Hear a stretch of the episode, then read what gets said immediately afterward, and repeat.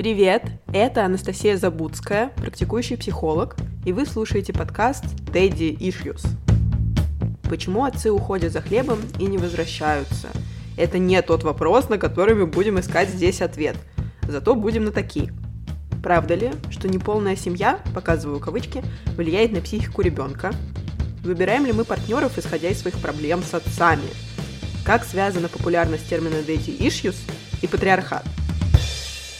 Я расскажу, в каких проблемах могут вылезать в наших жизнях отношения или их отсутствие с отцами. По этой теме не так много литературы, других источников информации, как, например, по поводу отношений детей и матерей. Мне кажется важным говорить на эту тему, потому что именно она овеяна тучей мифов. Скоро выйдет первый выпуск этого подкаста, а потом он будет радовать ваши ушки еженедельно.